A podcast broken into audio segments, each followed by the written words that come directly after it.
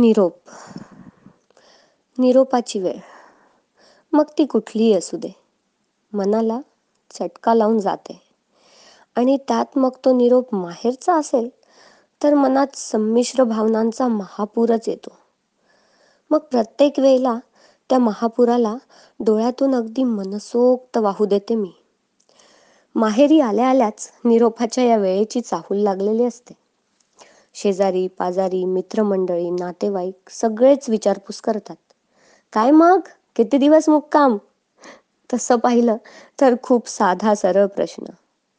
पण उत्तर देणं खूप अवघड होऊन बसतं. कारण या प्रश्नासरशी मनाला होते ती परकेपणाची जाणीव. आपण इथे पाहुणे आहोत. आणि वीस पंचवीस वर्षे जिथे वाढलो खेळलो बागडलो ते आपल्या जन्मदात्यांचं घर आपलं नाही. इथलं घर अंगण काही काही आपलं नाही ही जाणीव. मुलगी म्हणजे परक्याचं धन नाही का? एका मातीत वाढलेलं रोपट सुद्धा सहसा दुसऱ्या मातीत पटकन रुजत नाही. पण आपण मुली किती सहजतेने एका घरातून एका संस्कृतीतून दुसऱ्या घरात दुसऱ्या संस्कृतीत सामावतो.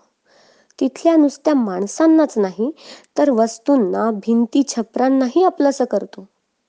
हे करण्याची ताकद आणि तेवढी माया केवळ स्त्रीकडेच आहे. आणि कदाचित म्हणूनच मुलीला सासरी पाठवण्याची ही रीत जन्माला आली असावी.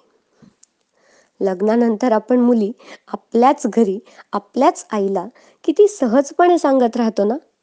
अगं आई आमच्याकडे असं चालत नाही. आमच्या घरी ना अशी पद्धत नाहीये.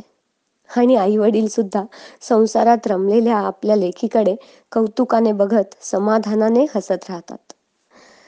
माहेरच्या मायेने भरलेले दिवस कापरासारखे भरकन उडून जातात. आणि जवळ येतो निरोपाचा दिवस. चार पाच दिवस आधीपासूनच आईची लगबग सुरू असते. बॅग भरायला घे ग नंतर मग हे राहिलं ते राहिलं करत बसतेस. असं सांगणाऱ्या आईला मी हो ग भरेन उद्या असं म्हणून टाळत राहते. पण खरं तर मी टाळत असते निरोपाची ती वेळ.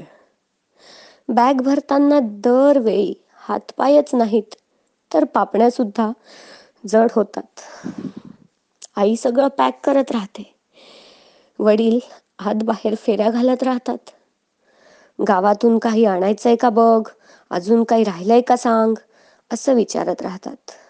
आणि मी काही नको असं म्हणून बॅग भरत राहते. त्यांना कसं सांगू? सगळंच तर इथेच राहिलंय ना?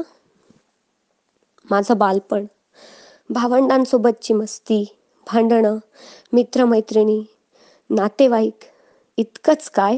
अंगणातला मोगरा दारावरच्या प्राजक्ताचा सडा गच्चीवर दरवळणाऱ्या रात्राणीचा गंध. सारं सारं इथेच तर सोडून गेले.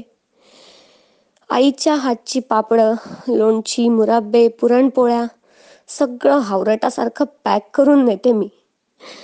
पण त्या पुरणपोळ्यांपेक्षाही मऊ असे तिचे हात कापसासारखा तिचा स्पर्श आणि पाठीवरून मायेने फिरणारा वडिलांचा आशीर्वादाचा हात तो कसा पॅक करू.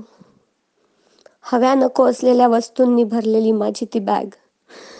मग मला अगदी निरर्थक वाटू लागते हव्या असलेल्या वस्तू मिरवत बसते मी माझ्यासोबत जगभर आजकाल. पण हव्या असलेल्या माणसांचं काय करू?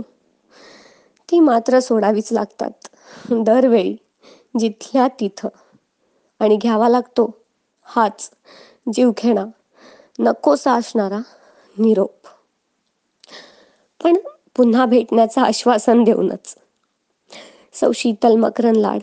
एकतीस नोव्हेंबर दोन हजार सतरा. इंडिया.